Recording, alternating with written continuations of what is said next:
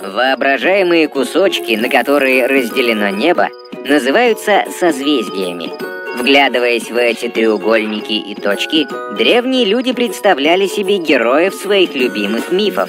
Из-за вращения Земли вокруг своей оси, ночью созвездия не стоят на месте, а незаметно плывут по небу.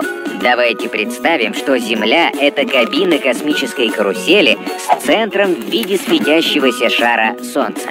Если проехать на этой медленной карусели целый год, то можно заметить, что осенью мы видим одни созвездия, зимой уже другие, весной третьи, а летом четвертые.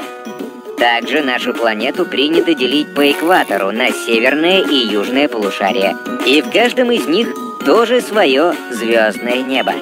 Так, в северном полушарии всегда можно увидеть загадочную Кассиопею, а в южном полушарии трудно пропустить Южный Крест, созвездие, которое было путеводным для многих мореплавателей.